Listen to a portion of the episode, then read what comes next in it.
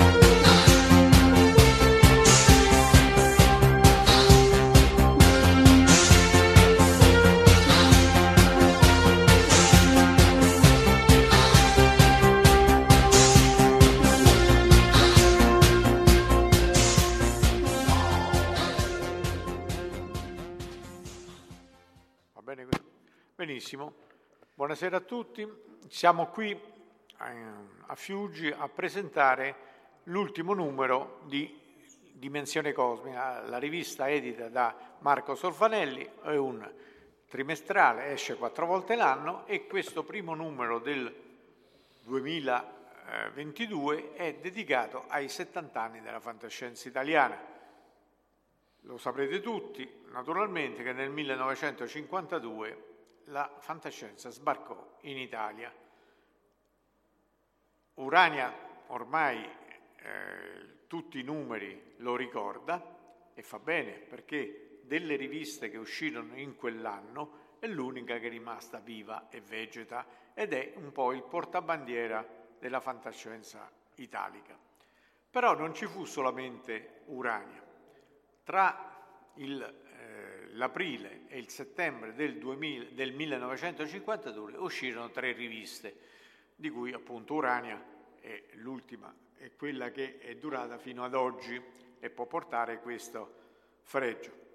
Ne uscirono altre due che noi ricordiamo in questo nostro fascicolo, facendone la storia e parlando dei loro direttori, grazie alla competenza e alla memoria enciclopedica naturalmente all'archivio di Piero Giorgi.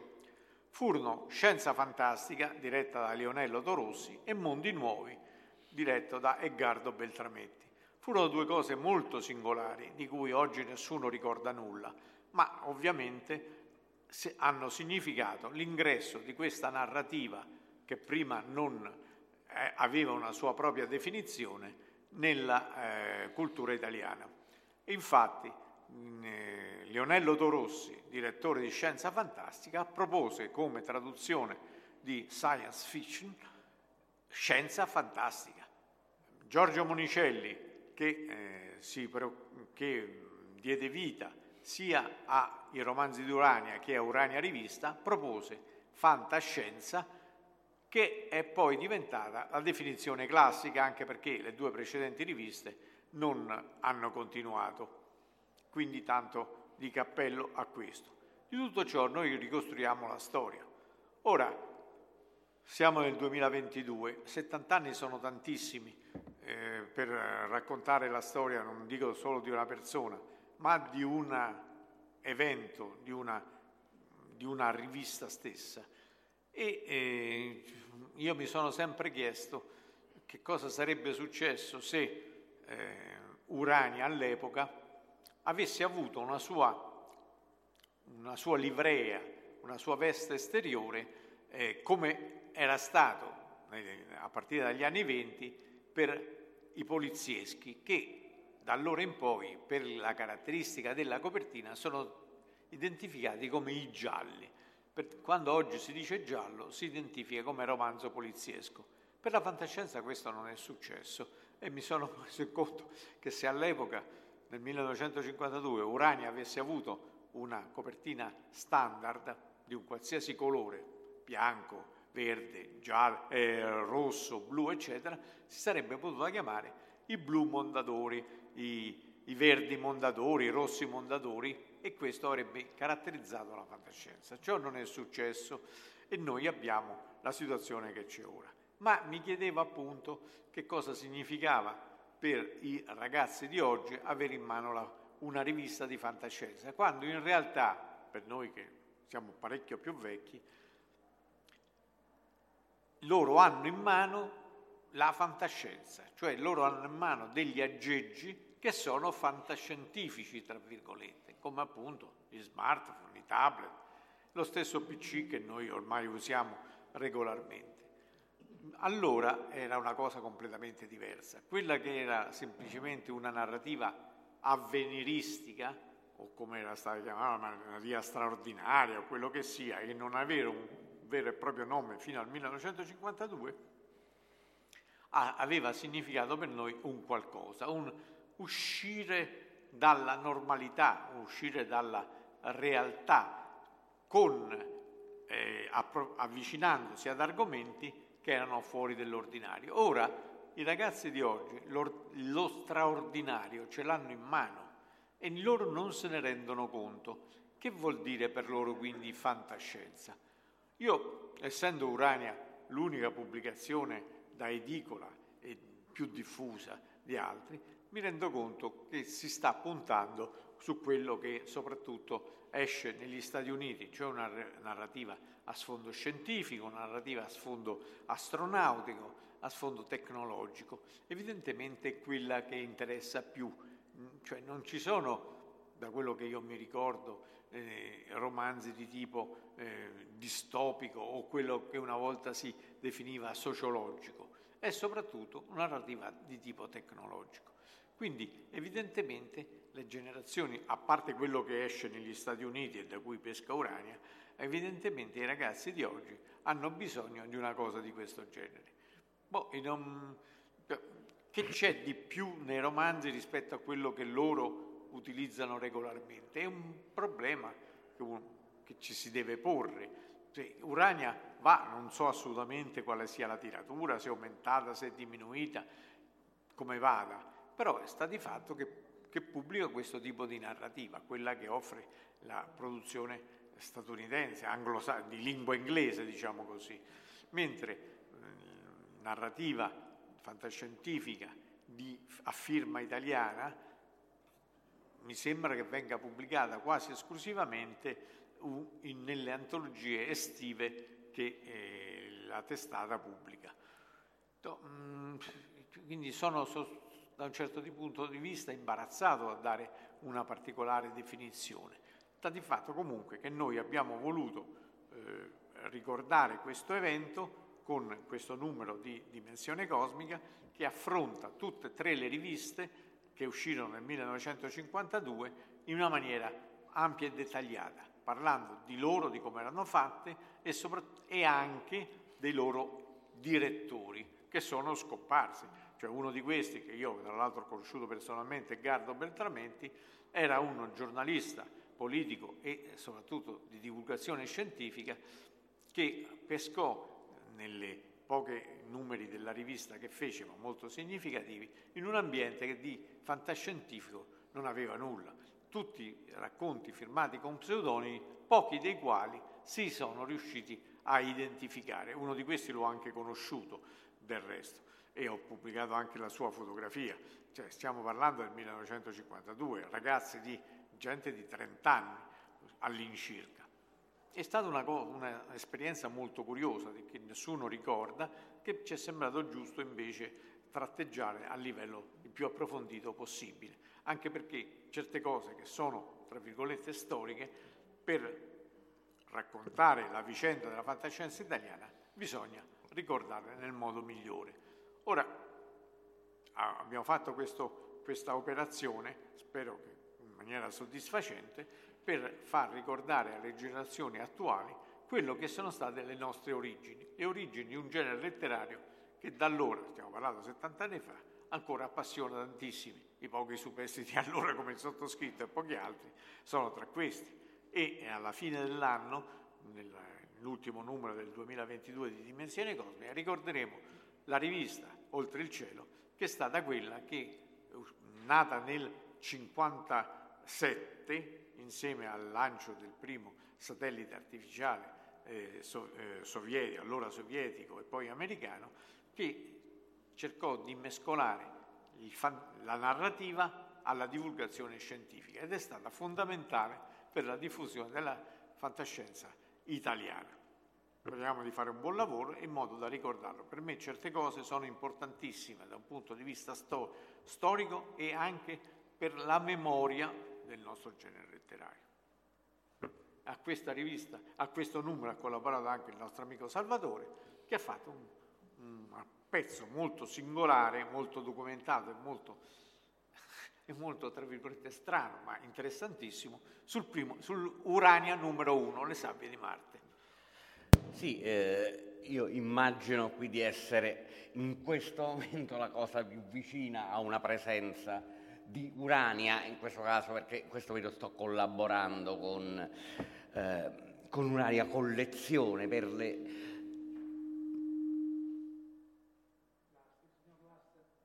Dimmi qual è la distanza più innocua. Ok. Um, è un periodo in cui sto, dec- eh, sto guardando, osservando il passato, a volte si tratta anche di riguardare vecchi, eh, vecchi numeri, pur devo dire, eh, sarò una, eh, una, delle mosche bianche, alt- alcuni colleghi e colleghe sono presenti della mia generazione che continua a leggere e ad apprezzare eh, la fantascienza di oggi in tutta la sua, in tutta la sua varietà. Devo dire, cioè, in questo magari possiamo avere una, una, un'osservazione eh, non coincidente, però piacevolmente vari, variegata anche quella, eh, di, quella del mondo anglofono. E qui beh, eh, guardare le sabbie di Marte, beh, le sabbie di Marte è appunto il numero uno di Urania, il numero, il numero in cui nasce, eh, nasce, il termine fantascienza, ovviamente. Eh, qui posso solo dire, che ne so, le domande che facevo ai miei genitori. Ma, eh, secondo me la fantascienza c'è sempre stata, c'era ciò che si leggeva, entrambi intendo. Non quella eh, non, non aveva quella definizione, ma eh, eh, da Jules Verne a, a, a, tanti, a tanti minori che uscivano in fascicolini improbabili, ma che che esisteva, in cui per esempio era altrettanto importante la presenza francese, ma insomma eh, che uscivano in, in, riviste di illustrazione, riviste per ragazzi, fumetti, eccetera. Eh, briciole, un riviste generaliste. Negli anni 20 e 30, eh, certo, di questo, di questo, di questo, di questo, appunto. Eh, perciò, ma qui come negli Stati Uniti l'autoconsapevolezza nasce, ci si rende conto di esistere quando si ha un nome.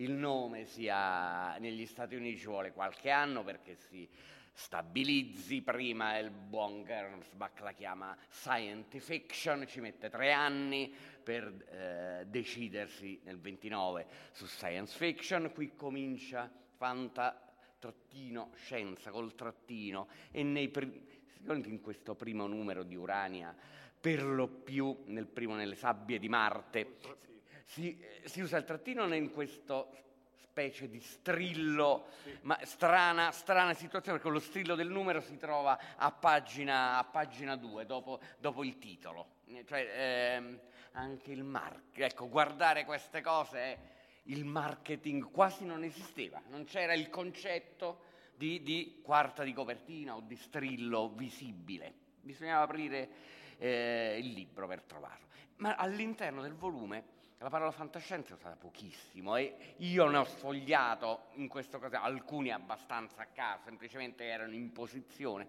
In cui, quel primo anno, primi anno due, la, la parola fantascienza viene usata poco, come se eh, fosse necessario, fu necessario il riscontro del pubblico perché quella cosa prendesse piede eh, completamente.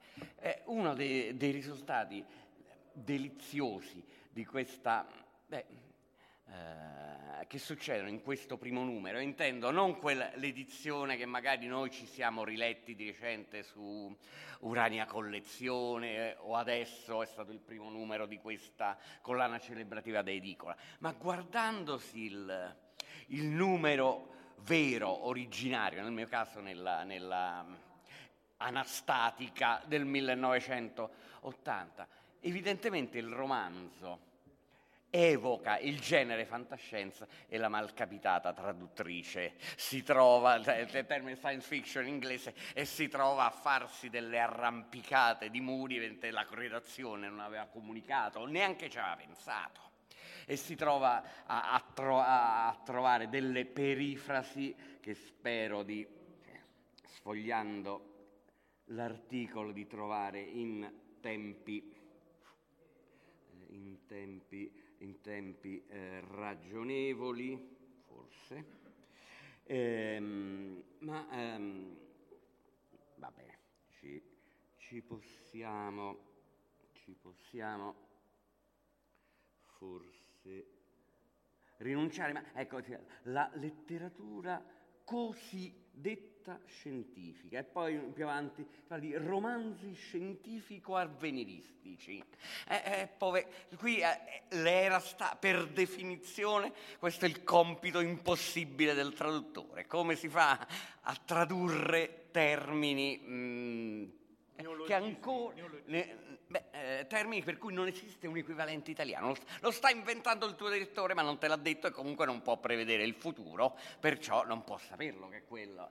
Ehm, è un libro e, e prova a ragionare in quest'articolo sulle origini di questo curioso termine fantascienza. Se l'ha inventato lui, beh, in ogni caso ovviamente il merito Monicelli possiamo dargli tanti difetti, io tendo a, insomma, a ricordare, è un fondatore che avrà fatto tanti errori, e, e, ma mm, insomma, senza di lui non, non, ci saremmo. C'era solo lui e chi, con chi si confrontava.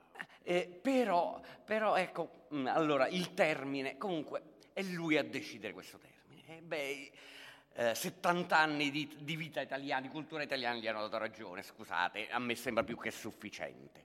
Però dove lo prende? Eh, mi sono andato a sfogliare questa antica, l'unica cosa, l'unico, l'unico contatto, perché es- in, negli Stati Uniti si chiama science fiction, punto, non ci stanno storie, tranne questa curiosa fanzine uscita alla fine degli anni 30 eh, curata da un fan di Filadelfia, si chiama Robert Maddow, eh, che si chiamava Fantascience Digest. Ne sono stati digitalizzati alcuni numeri, possono, era una rivista dove pubblicavano eh, figure importanti, o figure che avrebbero avuto un, figu- un futuro importante nella, eh, nella fantascienza. Eh, eh, parentesi, parentesi, nella parentesi, Robert Maddow Bob Marrow, eh, dopo aver fatto per tanti anni il libraio antiquario nel Maryland, sta per compiere, a giugno compierà 102 anni. Che, eh, auguri a lui e alla fantascienza.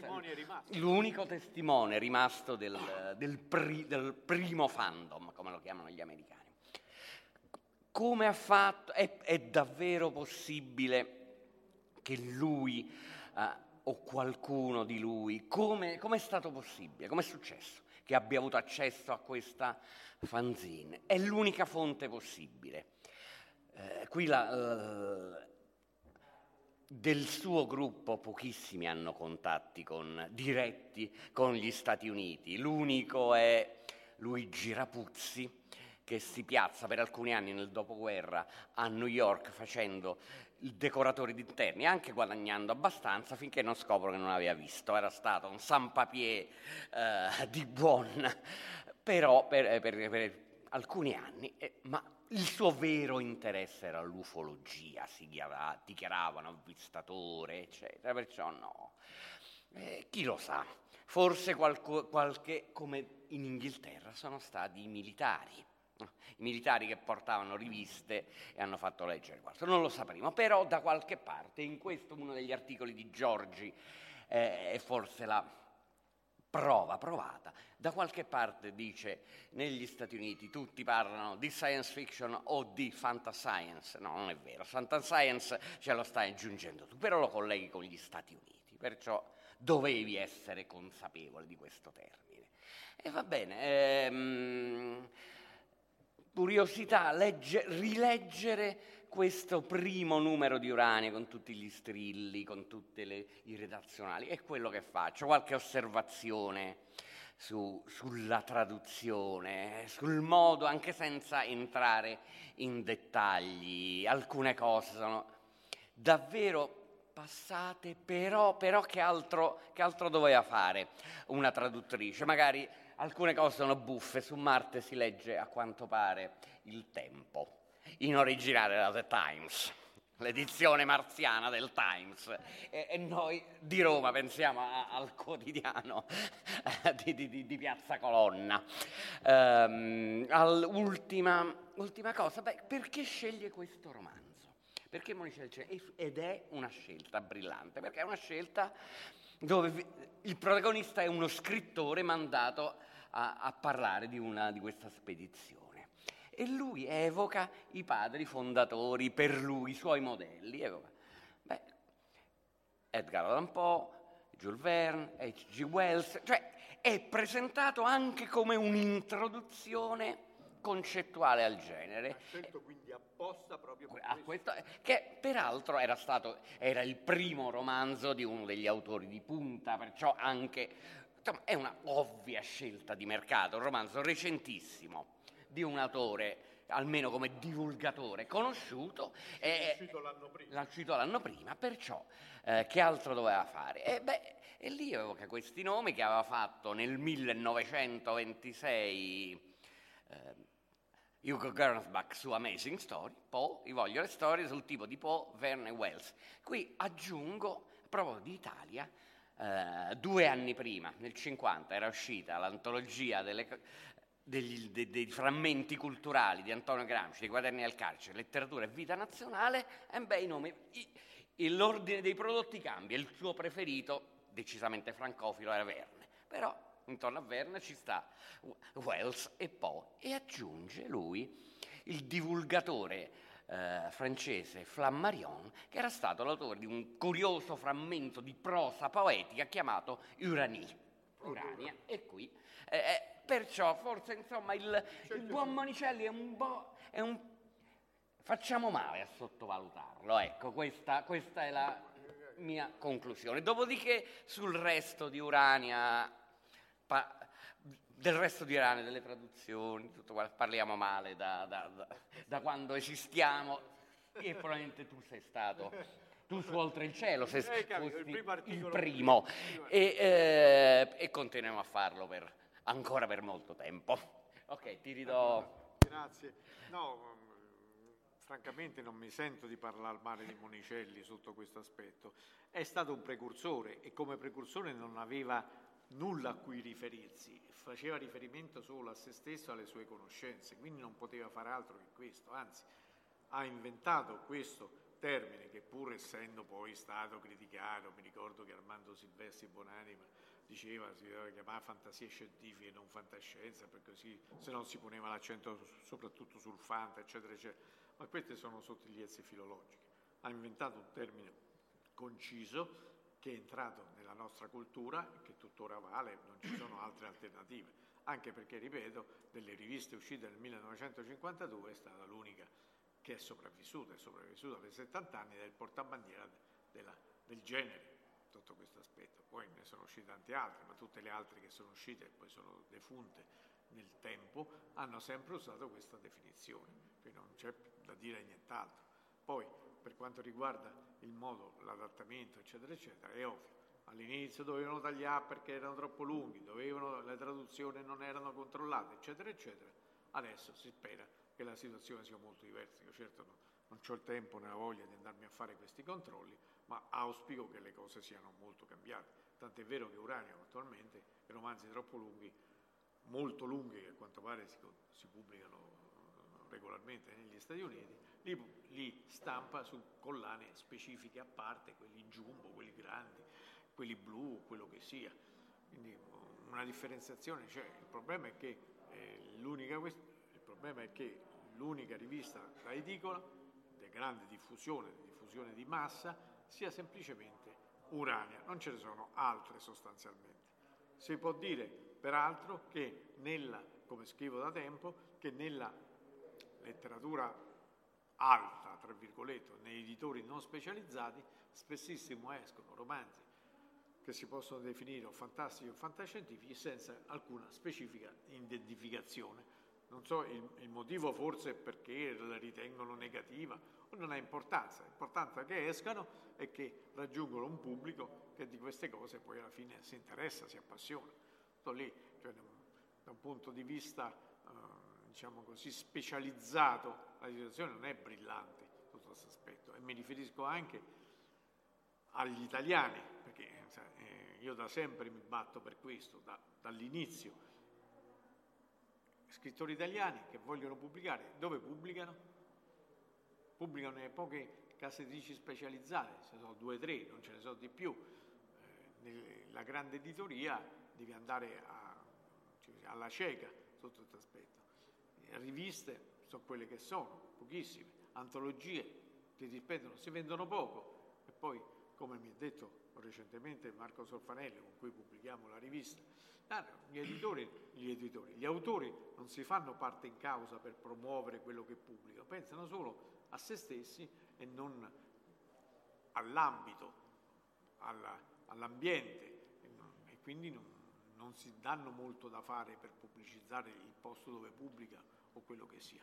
Quindi la situazione è questa qui. Io non la vedo brillantissima importante che si possa continuare ad andare avanti e a dare spazio a autori eh, nuovi, tra virgolette, cioè che non sono conosciuti ma che escono fuori proprio per queste nostre sollecitazioni e che uno deve, tra virgolette, coltivare. Se non ha tempo di farlo, questi si perdono, lo sai pure tu.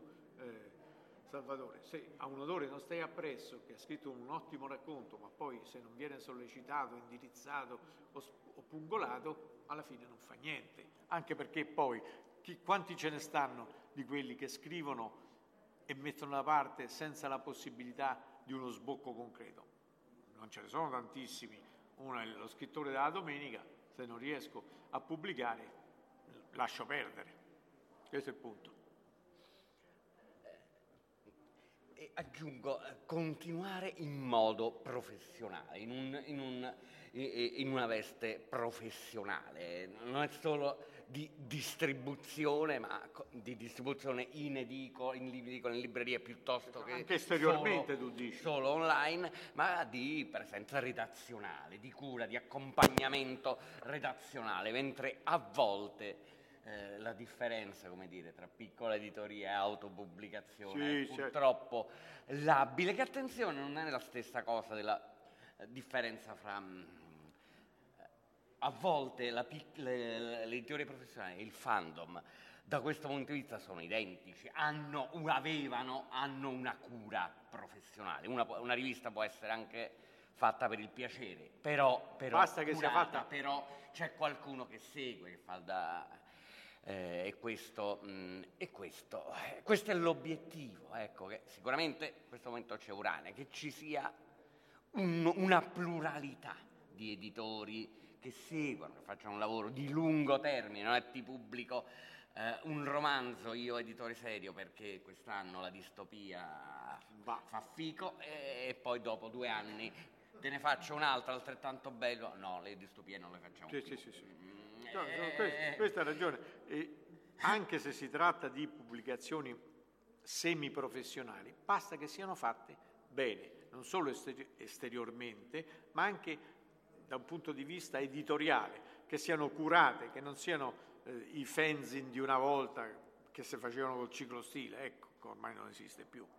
Ok, non so, qui probabilmente è il momento eh, di vedere se fra i presenti c'è qualche osservazione, domanda, voglio aggiungere a questo punto solo sulla, sulla meno nota di, di quelle due riviste. Mondi Nuovi eh, ha uno, eh, almeno io quel nome per la prima volta l'ho conosciuto eh, eh, leggendo cose su Buzzelli, su Guido Buzzelli che avrebbe avuto una grande certo, fumetti, fumetti. di fumettista e qui inizio, quella rivistina comincia a pubblicare prime storie d'avventura spaziale fumetti, proprio certo. lì. Ecco, quel, Cosa curiosissima. Il, il, mio, il mio omaggio al No, fumetto, no, ma- cerco di inserirlo sempre, in questo caso è davvero doveroso. Questa rivista È una cosa curiosissima. Questi, nessuno di questi è ancora vivo, considerando, ma per fortuna ci sono state al suo tempo delle interviste che fece Cozzi, che dobbiamo ringraziare nella sue eh, volumi sulla storia della fantascienza italiana, in cui riuscì a intervistare questi, questi direttori. Cioè, ripeto, Edgardo Beltrametti, che io ho conosciuto, era tutt'altro che una persona interessata all'argomento e che lo fece perché è sollecitato da un editore di fumetti amico suo che gli ha chiesto di fare una cosa di questo genere. E pescò tra giovani trentenni allora che no, non si occupavano dell'argomento, erano tutti reduci di guerra. Quindi, ed era molto curioso vedere quello che loro scrivono. E ripeto, di questi singolari pseudonimi se ne conoscono pochissimi. Si sa quelli che hanno scritto su questa rivista, su questi pochi numeri della rivista, e però non si sa chi attribuirli. È un, po' un mistero irrisolvibile perché ormai sono tutti scomparsi. Però mm, è importante ricordare, cioè il 1952, quando la fantascienza arrivò in Italia, arrivò tramite tre testate di cui solamente una ci ricordiamo oggi. È bene ricordarle tutte. Se c'è qualcuno che vuole fare una domanda, siamo qui. Vabbè. non lo so, avevo una perplessità su quanto detto sulle antologie, cioè mi sembra che sull'aspetto dell'antologia ci sia invece, non lo so, l'effetto massa. Io ho l'impressione Un effetto? massa, cioè io credo che molti editori invece non, eh, puntino proprio sul fatto che avendo più autori eh, diciamo, raggiungano con, eh, semplicemente con le copie che, gli au- che quegli autori magari riescono a vendere a amici e parenti, quell'effetto minimo per cui il prodotto si spesi. Eh, raggiunga il suo, diciamo, i suoi minimi. È come, eh, non lo so, eh, serpeggia un po' perché quando vedi cose che appunto fanno solamente accumulo e poi appunto non c'è promozione dell'editore, è chiaro che poi l'editore, alcuni editori possono rinfacciare, altri magari si aspettano eh, comunque che lo si muova, però mh, è questa l'impressione che ho su- sullo sviluppo in questo periodo delle antologie. Ma eh, posso rispondere mio- dalla mia esperienza personale. Io faccio le antologie che faccio sono, sono antologie a tema, e quindi mm, una vendita esterna non so come si possa realizzare, proprio non essendo antologie di tipo generico, tipo generico non sono mai riuscito a farle, do un tema e, le- e- e gli autori si- adattano a questo tema più o meno. Però che questi autori non, dà- non è che debbano venderle per forza ai loro parenti, però che ne facciano un mini- una minima diffusione in qualche maniera, considerando quali sono oggi tutti i mezzi di comunicazione di massa. Cioè, uno perlomeno si aspetta che avvenga. Per quello che mi diceva le- l'amico Solfanelli, che conosco da 40 anni, è che gli autori si limitano a- al proprio prodotto e non facciano molto di più. Lo pubblicano, sono contenti di essere pubblicati, punto e basta. Tutto lì. Io adesso non posso parlare per, per conto terzi, cioè non so come funzionano, per esempio appunto le antologie di Urania, l'antologia che Urania fa una volta l'anno d'estate. Però l'esperienza che- personale che ho avuto tramite l'editore mio amico è questa, è stato lì.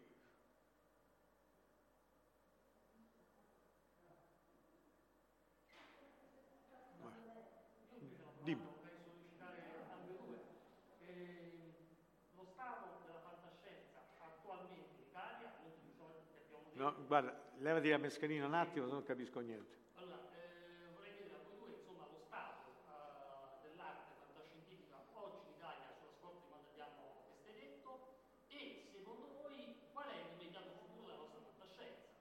futuro? Diciamo 87, 97, 97, per capire cioè, più o meno come stiamo messi oggi e quale potrebbe essere lo sbocco futuro, ipotetico. Eh, il futuro editoriale o il futuro contenutistico? Più che altro contenutistico, quello mi interessa maggiormente. Poi il grande consenso, perché esiste quello. Domanda un milione di dollari. Cioè, io personalmente posso dire che non lo so, nel senso che eh, viviamo in un mondo fantascientifico, come dicevo prima, quei ragazzini che hanno in mano strumenti fantascientifici e non se ne rendono conto, cosa possa essere scritto in futuro, francamente non te lo so dire. Io ti posso dire per l'esperienza che ho diretta, che riguarda la nostra rivista, e che i racconti che ricevono sono di tipo, di, per fortuna, il più diverso possibile. Alcuni vanno bene, alcuni si devono adattare, eccetera, eccetera, però non sono tutti mirati in una certa direzione.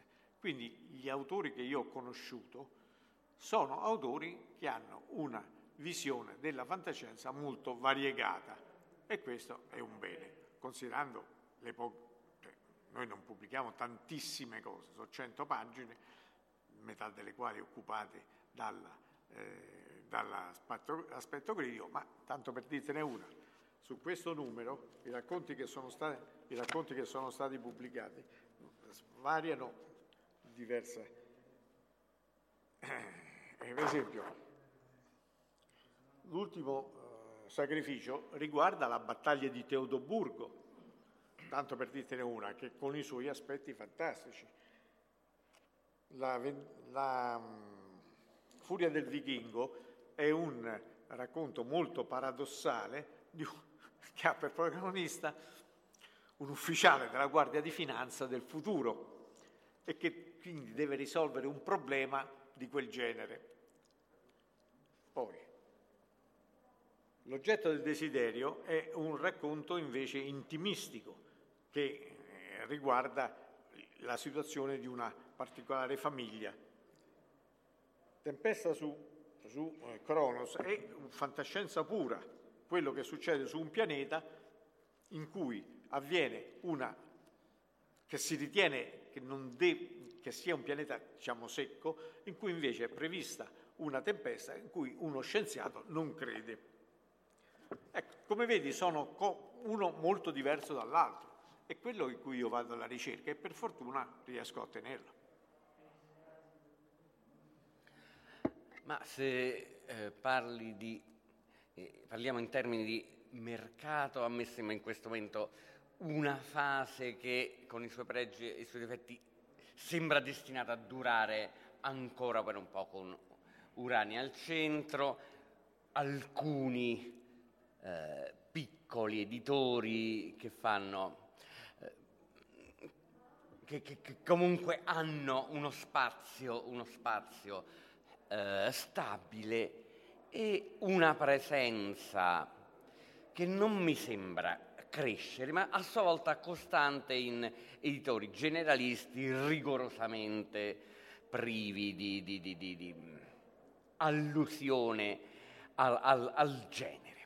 Uh, quanto durerà non lo so. In termini, in termini tematici, ma, um, in, questo, uh, in questo penso che sia da un po' di tempo che non c'è un gruppo, un filone dominante che può mettersi sul, come dire, sul piedistallo e, e, guardare con superiorità agli altri. E questo con tutto il rispetto per chi ha questi sogni mi sembra, mi sembra la soluzione migliore, la varietà che è ciò che peraltro sicuramente negli Stati Uniti, in, eh, nel Regno Unito, ma come prima si parlava della Russia, c'è, c'è, una, grande, c'è una grande varietà.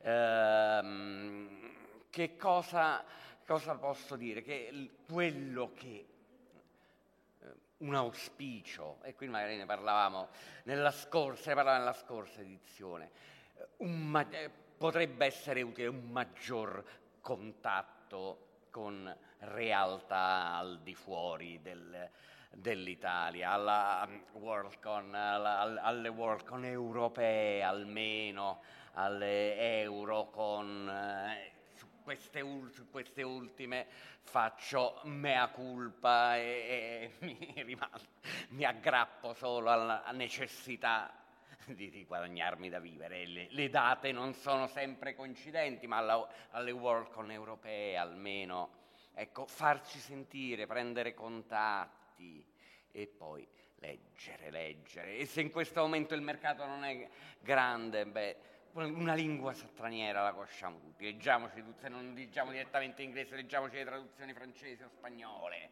ma leggiamo, leggia, teniamoci aggiornati con quello che succede fuori. Questo basta che continui il filo che continui, non si esaurisca, basta che rimane una, una base sicura di lettori e ci saranno tempi migliori. Comunque noi continuiamo no, a fare quello che dobbiamo fare. Non lamentiamoci, eh, no. tanto che stiamo noi. Sì, eh, sì, eh. sì, sì, ma su questo sono d'accordo. La rivista ha il suo plafond di lettori, continuerà ad andare avanti. L'importante è avere buoni testi. Questo è quanto. Grazie. Grazie, Grazie a voi. Grazie. Avete ascoltato Fantascientificast, podcast di fantascienza e cronache dalla galassia da un'idea di Paolo Bianchi e Omar Serafini con il contributo cibernetico del Cylon Prof Massimo De Santo. Potete seguirci ed interagire con noi sul nostro sito fantascientificast.com, sul profilo Instagram Fantascientificast, sul canale Telegram Fantascientificast e sulla nostra community Telegram t.me slash FSC Community. Se siete particolarmente timidi, potete utilizzare la vecchia, cara e affidabile posta elettronica scrivendoci all'indirizzo redazione chiocciolafantascientificast.com. Tutte le puntate sono disponibili sul nostro sito e su tutti i principali servizi di streaming on demand. Se volete sostenere il nostro progetto offrendoci una birra rumulana o un gotto esplosivo pangalattico, troverete tutte le informazioni e modalità nell'apposita sezione del nostro sito. Il podcast ha carattere esclusivamente ricreativo e divulgativo. Non ha alcun scopo di lucro e viene diffuso gratuitamente. Fantascientificast è una produzione amatoriale non si intende infrangere alcun copyright, i cui diritti appartengono ai rispettivi detentori. Autorizzazione SIAE 5612I 5359. Nessun byte e nessun tribolo sono stati maltrattati durante la produzione di questo podcast. Val 9000 e l'equipaggio di Fantascientificast vi augurano lunga vita e prosperità e vi danno appuntamento al prossimo episodio lungo la rotta di Kessel. E ricordate, la fantascienza finge di guardare dentro il futuro, ma in realtà guarda il riflesso della verità che è davanti a noi.